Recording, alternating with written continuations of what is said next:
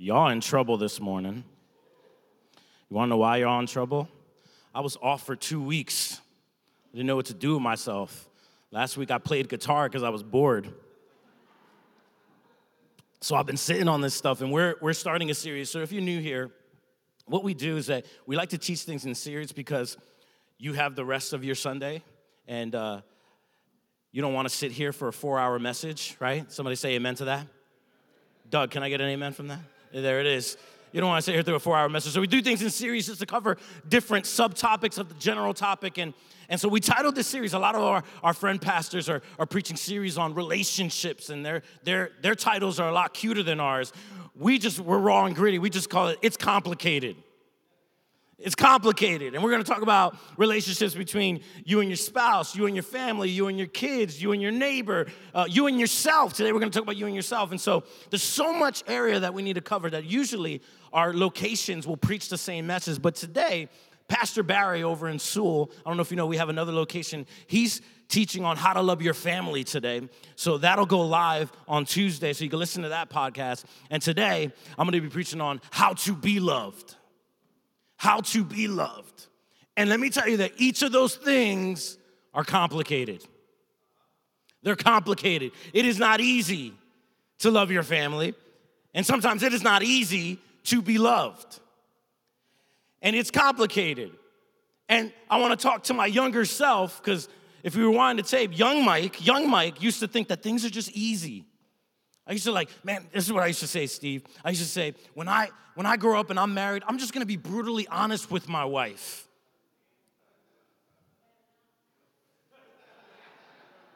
It's complicated, right? That's it. I'm just going to cultivate a culture of honesty with my wife. So if something looks stupid on her, I'm going to tell her it looks stupid. It's complicated. Some of the veterans in the room go, no, don't do that. Don't do that.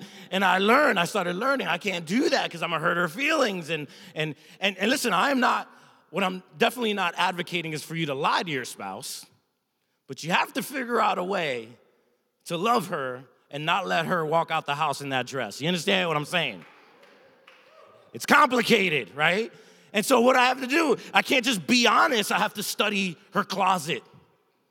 Some of the men are like, I'm out. I'm done. I have to study the trends. I have to study fashion. I have to look at, my wife she's a fashion blogger, so I got to look at her blog. And so instead of saying, hey, you know what? I wouldn't wear that if I were you. I've learned, I'm like, you know what, babe? Oh, that red dress looks way better. You should wear the red dress. I just love the red dress. You look hot in the red dress. So you notice that I'm making her feel loved. I'm making her feel attractive, right? I'm making her not feel rejected, because if I was just to say, you got something better than that, boo. Whatever event we were going to, I would be going alone. Ladies, can I get an amen? Why? Because it's complicated. It's not easy. Also, young Mike used to look at other parents, and I used to watch the temper tantrums in Target. Anybody know about that? Temper tantrums in Walmart. And I used to say, just beat them. That's all you got to do, just beat them. That was the problem. When a 20-year-old Mike used to look, just beat your kids. Not abuse, but just a little spank in the hiney. Amen, come on. It's biblical. I used to look at it and I was like, come on. It's easy, it's not that complicated. Beat your kids. But then I realized, I started having my own kids. And I remember Chase just turned 15, by the way. Oh, my back hurts just saying that. And I remember when he was little, he was a little rough with someone in daycare, and so I wanted to discipline him, but I'm like, I can't hit you for hitting a kid. Sends mixed messages. So I didn't know what to do. I didn't know how to punish him in that moment, because all I knew was a little boop. It was a little louder than a boop, but you know what I mean. Like, it's complicated when you're raising kids, and then even getting older, right? You have the dynamic of your parents, and the way I used to think, it's easy. Your parents correct you, and then you correct your kids. But somewhere in my early 30s, I found out that there's a moment where I have to actually correct my parents. It's complicated. It's complicated. So as we talk about different relationships, as we talk about different angles of relationships, let's not simplify it. Let's dissect it, and let's understand it, and recognize that it is complicated. It is complicated. And listen, at times, when there are people, and especially in our society, if you just live on Facebook for a day, everyone loves to give simple solutions to everything, like the 20-year-old Mike. And sometimes you can't give a simple solution to a complex problem. And what do critics, what they'll do is that they'll give you solutions from a distance, and it's easy to give solutions when you don't know enough about the problem. Can I get an amen today?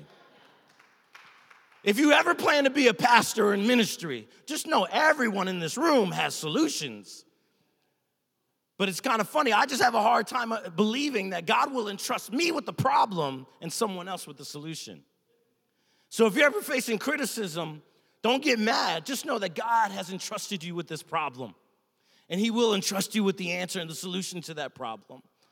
And it's more complex than what meets the eye. And so today I want to talk about the concept of how to be loved. I was tempted to call it how to love yourself, but you're going to understand why in a moment, that we have to understand how can we allow other people to love us better, Because Jesus said it this way in Mark chapter 12. He was talking about the Ten Commandments, and one of the scribes came up and heard them disputing with one another. See, religious people always like to argue. Hello. And seeing that he answered them well, asked him, which commandment is the most important of all? Jesus answered, the most important is, hear, O Israel, the Lord our God, the Lord is one. And you shall love the Lord your God with all your heart and with all your soul and with all your mind and with all your strength. And then I love my Jesus because he doesn't just answer with one answer. He gives them two answers. We got a 2-for-1 Jesus. And he says, and the second is this, you shall love your neighbor, as yourself. Love your neighbor as yourself. There is no other commandment greater than these. And the scribe said to him, you are right, teacher. Of course he's right. He's Jesus. You have truly said that he is the one and there is no other besides him.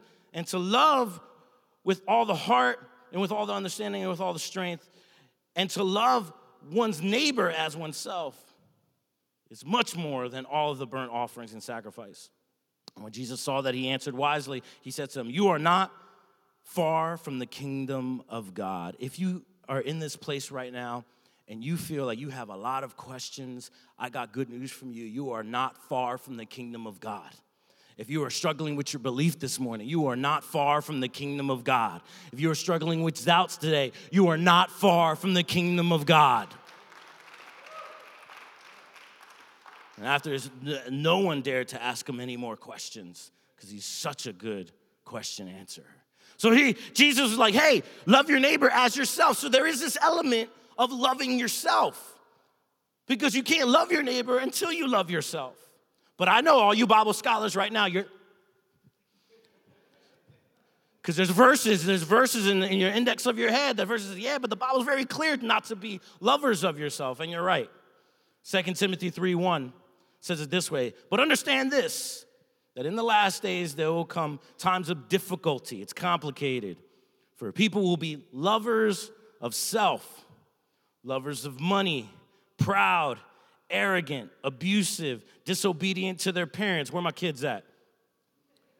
It's biblical. Disobedient to their parents, ungrateful, unholy, heartless, unappeasable, slanderous, without self-control, brutal, not loving good, treacherous, reckless, swollen.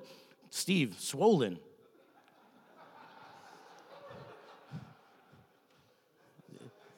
Does it sting? Are you convicted a little bit? No? Swollen with conceit. Oh, there it is, with conceit. You're all right. And lovers of pleasure rather than lovers of God, having the appearance of godliness. Ooh, that's still prevalent in the church, isn't it? Having the appearance of godliness, but denying its power. Avoid such people. So there is a difference. And sometimes language, you know, I think in Spanish, but I speak English. Okay?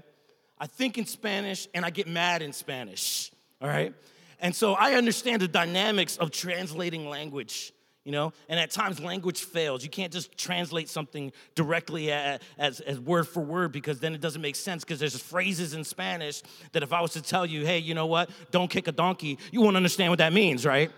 We don't really say that, but whatever. You know, it doesn't translate well. And but here, when it talks about, Jesus says to love yourself, and the lovers of self. The difference is this. When I love myself, the domino effect of love goes this way. I'm loved by God, so God is the source. Look to your neighbor and say, God is the source. I love myself. And then that love, the Bible also says, we love only because he loved us first. So he loves me, then I love God. And if I love God, then I love the things he loves, and he loves people. And guess what? You are people. Some of you, all right, maybe some of you are doubting that this morning, but some of you are people, right? So God loves me, I love God. God loves people, then I love what he loves, and that's people, and I'm people, therefore I can love myself. So when he says to love myself, that means that the source is God. Lovers of self is that the source is self. Then I'm loving myself the way I know how to love. I'm loving myself out of my own strength, out of my own power, out of my own ability.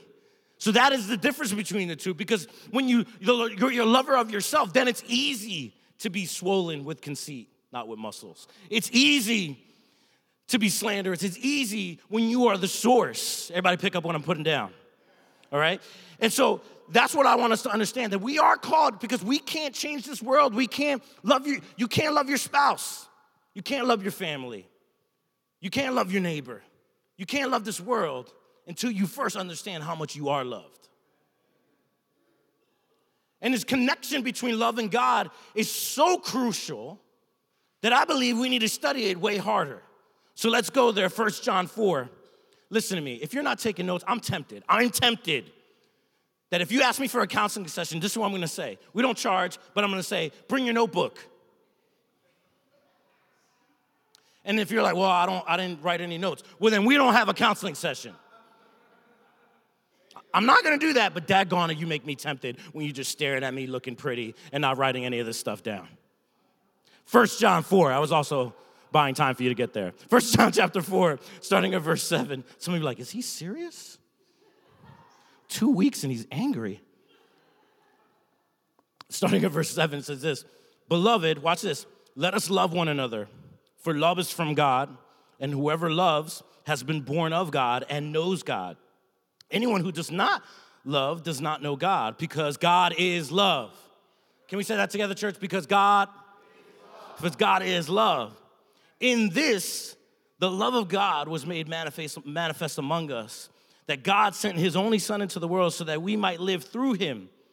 In this is love. Not that we have loved God, but that he loved us and sent his Son to be the propitiation for our sins. Beloved, if God so loved us, we ought to love one another. No one has ever seen God. If we love one another, God abides in us, and his love is perfected in us. By this we know that we abide in him and he in us, because he has given us of his Spirit.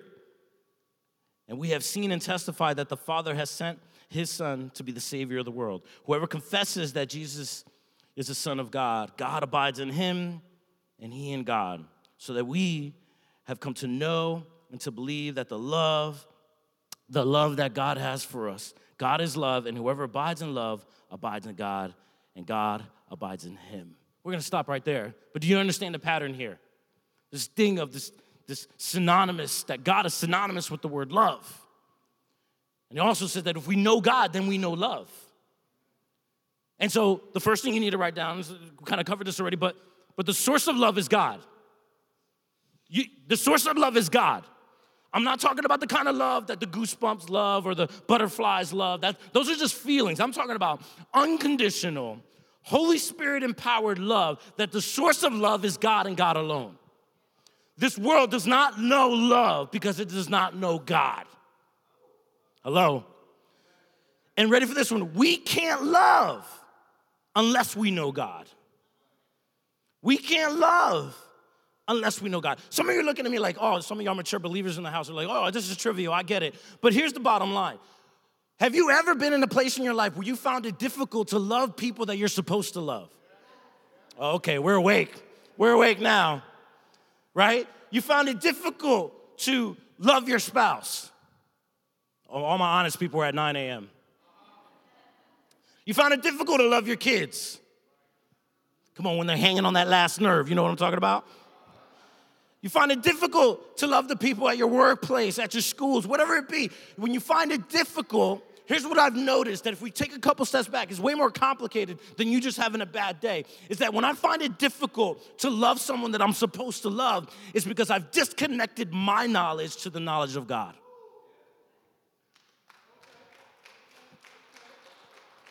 Can I get three more claps? Three more claps to that. All right. There's like a tipping point. It's like, oh, that was weak. That's like a golf clap. It's like Tiger Woods putting clap, and then a church clap. It's about three more people on that, all right? And so here we have like this difficulty where I've disconnected it. And so don't look at this as this is just trivial. Oh, I get it. God is love. But there are times when we find it difficult to love. It's not necessarily that person's fault. It's our fault because we disconnected to the knowledge of God, because the Bible is clear. If we love, then we know God. And write this down. It is impossible. It is impossible to reveal God to someone you hate. It is impossible to reveal God to someone you hate. And I think at times we just throw that out. Oh, I hate Karen. Sorry if your name is Karen. Oh, I hate Jeff. And we just throw it out there. Come on, we've all said it, right? I hate my mother-in-law. No, you never said that. You never said that. But think about it this way. We're supposed to be ambassadors of Christ. It is impossible for me to reveal God if I hate you. So before we consider picketing a community out there, come on. Before we say we hate a political party, before we say we hate that person that cut us off on New Jersey traffic, just know that it is impossible for you to reveal God to that person if you hate them. Whew. So I wonder, folks, if we're missing out on the miracle of reconciliation because we're holding on to our hate. And when you hold on to your hate, it is impossible for us to reveal God. So we have to first, how do I let love penetrate this stubborn heart? I got three ways this morning. There are many more than three ways, but I'm looking at the clock, and I should go longer because there's no more football, and who cares about the XFL? I'm just kidding. If you're new here, we're a very football-intensive church. We are a house divided during those months. There's Cowboys fans here. It's a mess. We're a mess. But how to be loved, you ready? Number one, you need to access your value. You need to access your value. It is very important for you to understand what's on your price tag. Because at times, we fluctuate. And here's why. Here's why you got to access your value. Because a lot of times we've been conditioned in our society to look for other people's validation. Don't look at me like this is not you.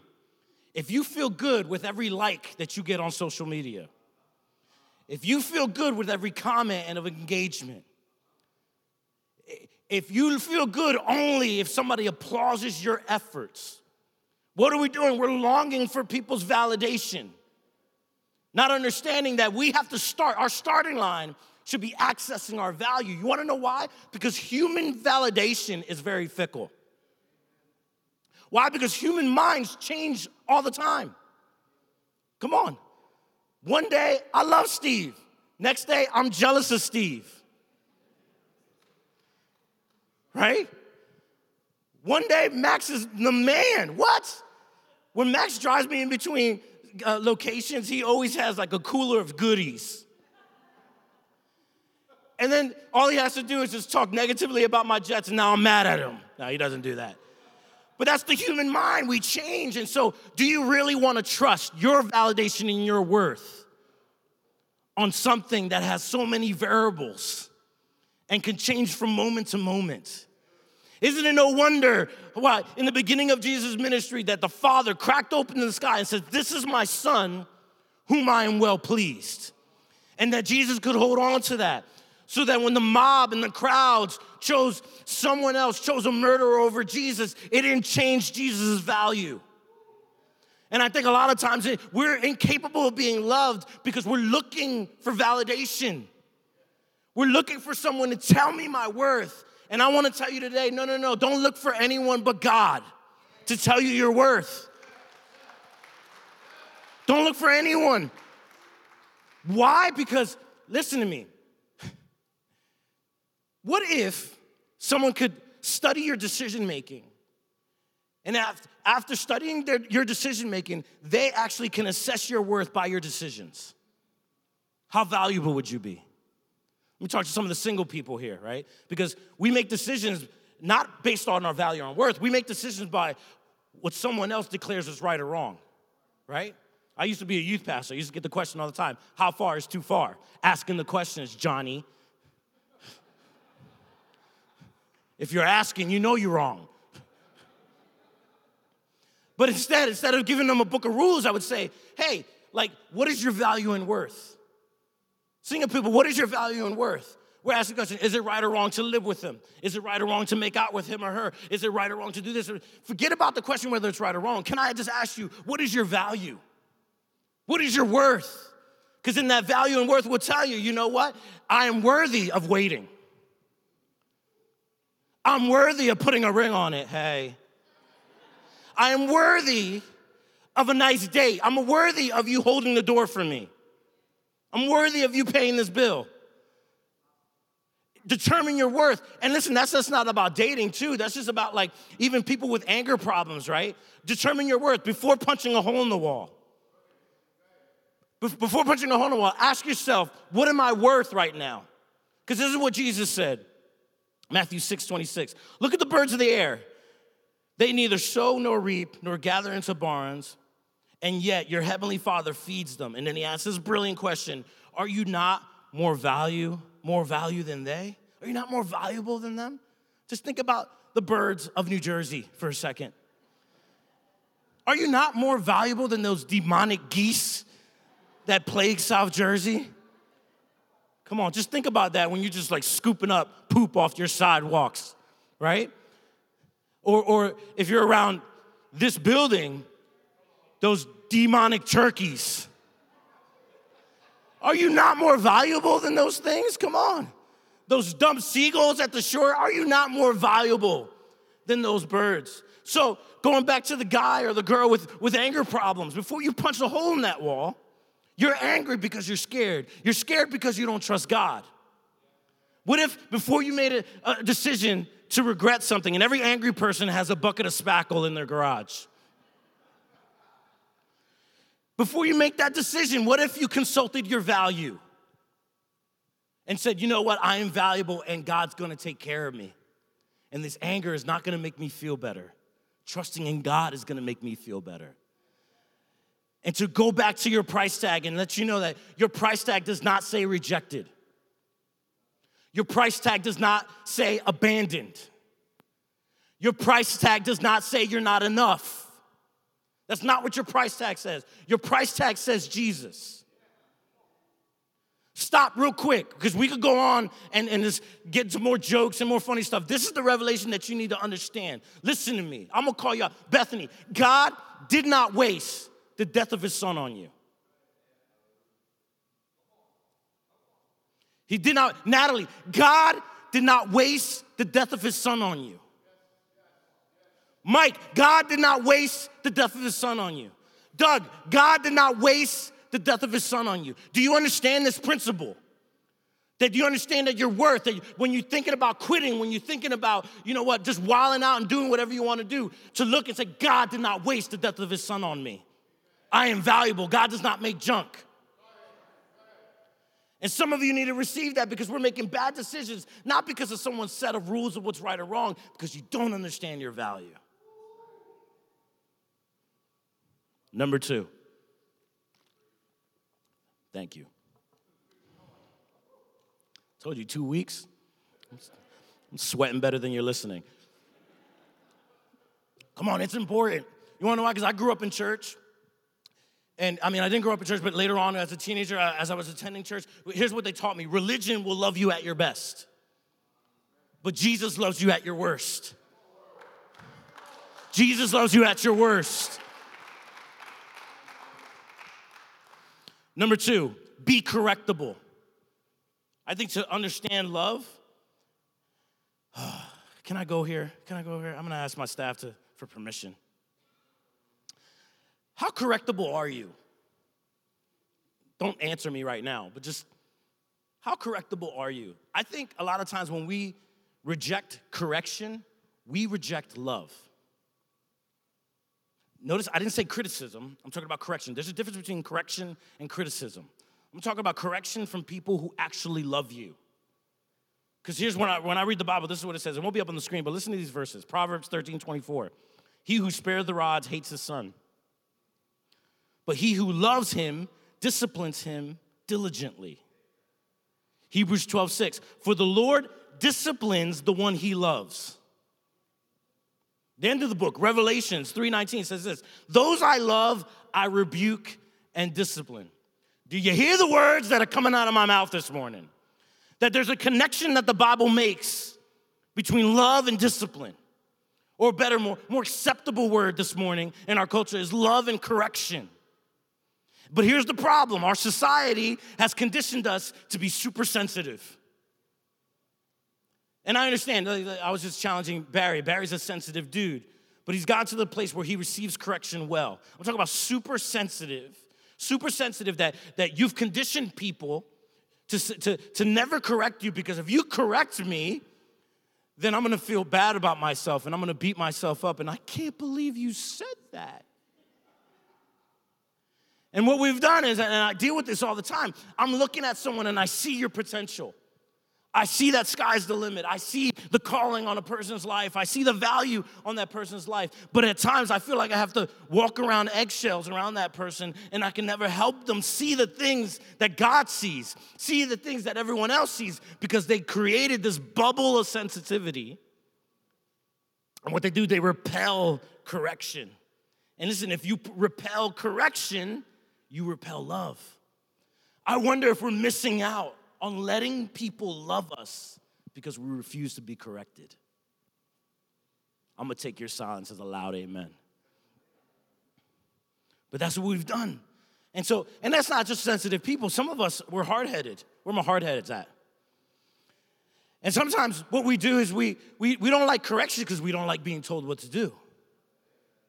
Yeah. Or we don't want you, well, I know what I did wrong. You don't gotta tell me what I did wrong. I know what I did wrong, and I'll handle it my own way. You're hard-headed, and what you're doing is you're rejecting love. You're rejecting love because you think correction is rejection. And it is not, because if that is so, I wonder how much of God's love we reject, because he made it plain and simple in Scripture that he disciplines those he loves. Last one, which is similar to the second one. I know these are unorthodox ways to be loved, but I think these are ways that we're missing out nowadays on how to be loved. The last thing is to confront yourself. We have this leadership track. It's called Leadership DNA. And one of the things that we're training our upcoming leaders to do is to be self-aware. And if I'm really honest with you, here's why. Because I know a lot of pastors and leaders that they have more degrees than a thermometer, and they can't lead themselves out of a wet paper bag, all right? And they're smart, they're intelligent, but they lack that element of self-awareness. And to be honest with you, I didn't learn self-awareness in Bible college. I learned self-awareness by honestly assessing my worth, letting people correct me, and being able to confront myself. And so the beginning of our DNA process is, in regards to training leaders, is that we help them be aware. What are your strengths and what are your weaknesses? And let's stop denying them, and let's just start working on them. Because the Bible says in Luke 9:23, Jesus told us, if anyone will come after me, we're following Jesus, we're walking with Jesus. We're walking with Jesus. I had a pastor buddy of mine say that if you eat like Jesus, but don't walk like Jesus, you'll look like Buddha. Little nugget there. But if anyone will come after me, let him deny himself and take up his cross daily and follow me.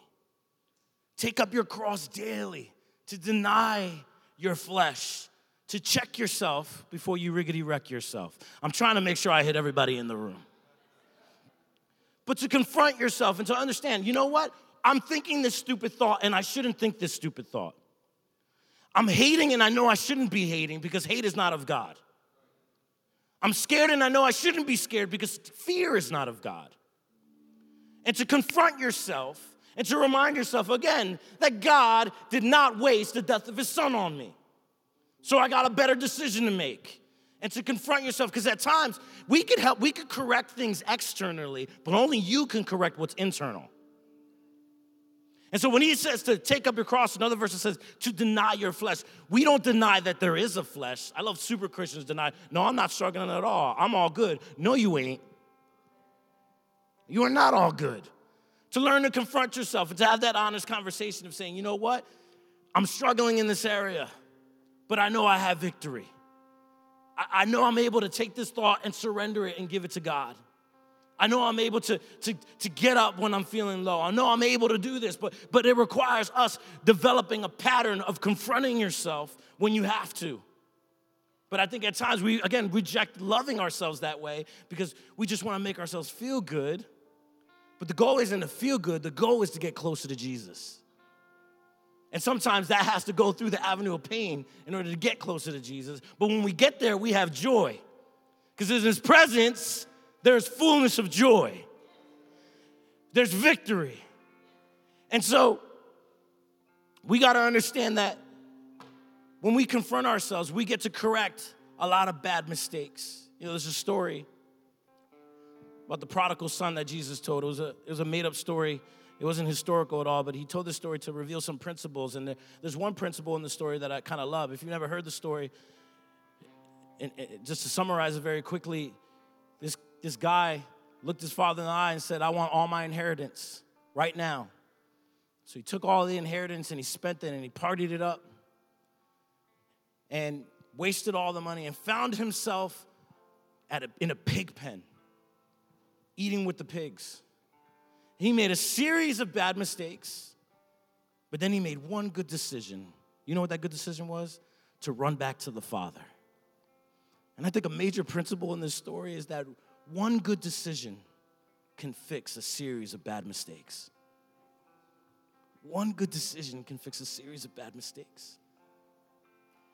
But he didn't have anyone in the pig pen. Who did he have? Just him. That's it. Just him and Porky. That was it. There was nobody else in that pig pen. He had to confront himself. And what did he say? He said, man, my father's servants right now are eating better than I am. He confronted himself, made the good decision to run back home. And I love the story because if it was me, I'd be like, okay, you got to work. You want to be back in this house? You got to paint the porch, mow the yard. You got to earn my... No, that's not the picture of the Father that Jesus painted. Jesus said that the Father welcomed him, celebrated him, restored him. That's the Father we serve. Because one good decision corrected a series of bad mistakes because he confronted himself. I just want all of us to understand that God loves in many ways, and for us not to reject certain ways, but to accept all of them.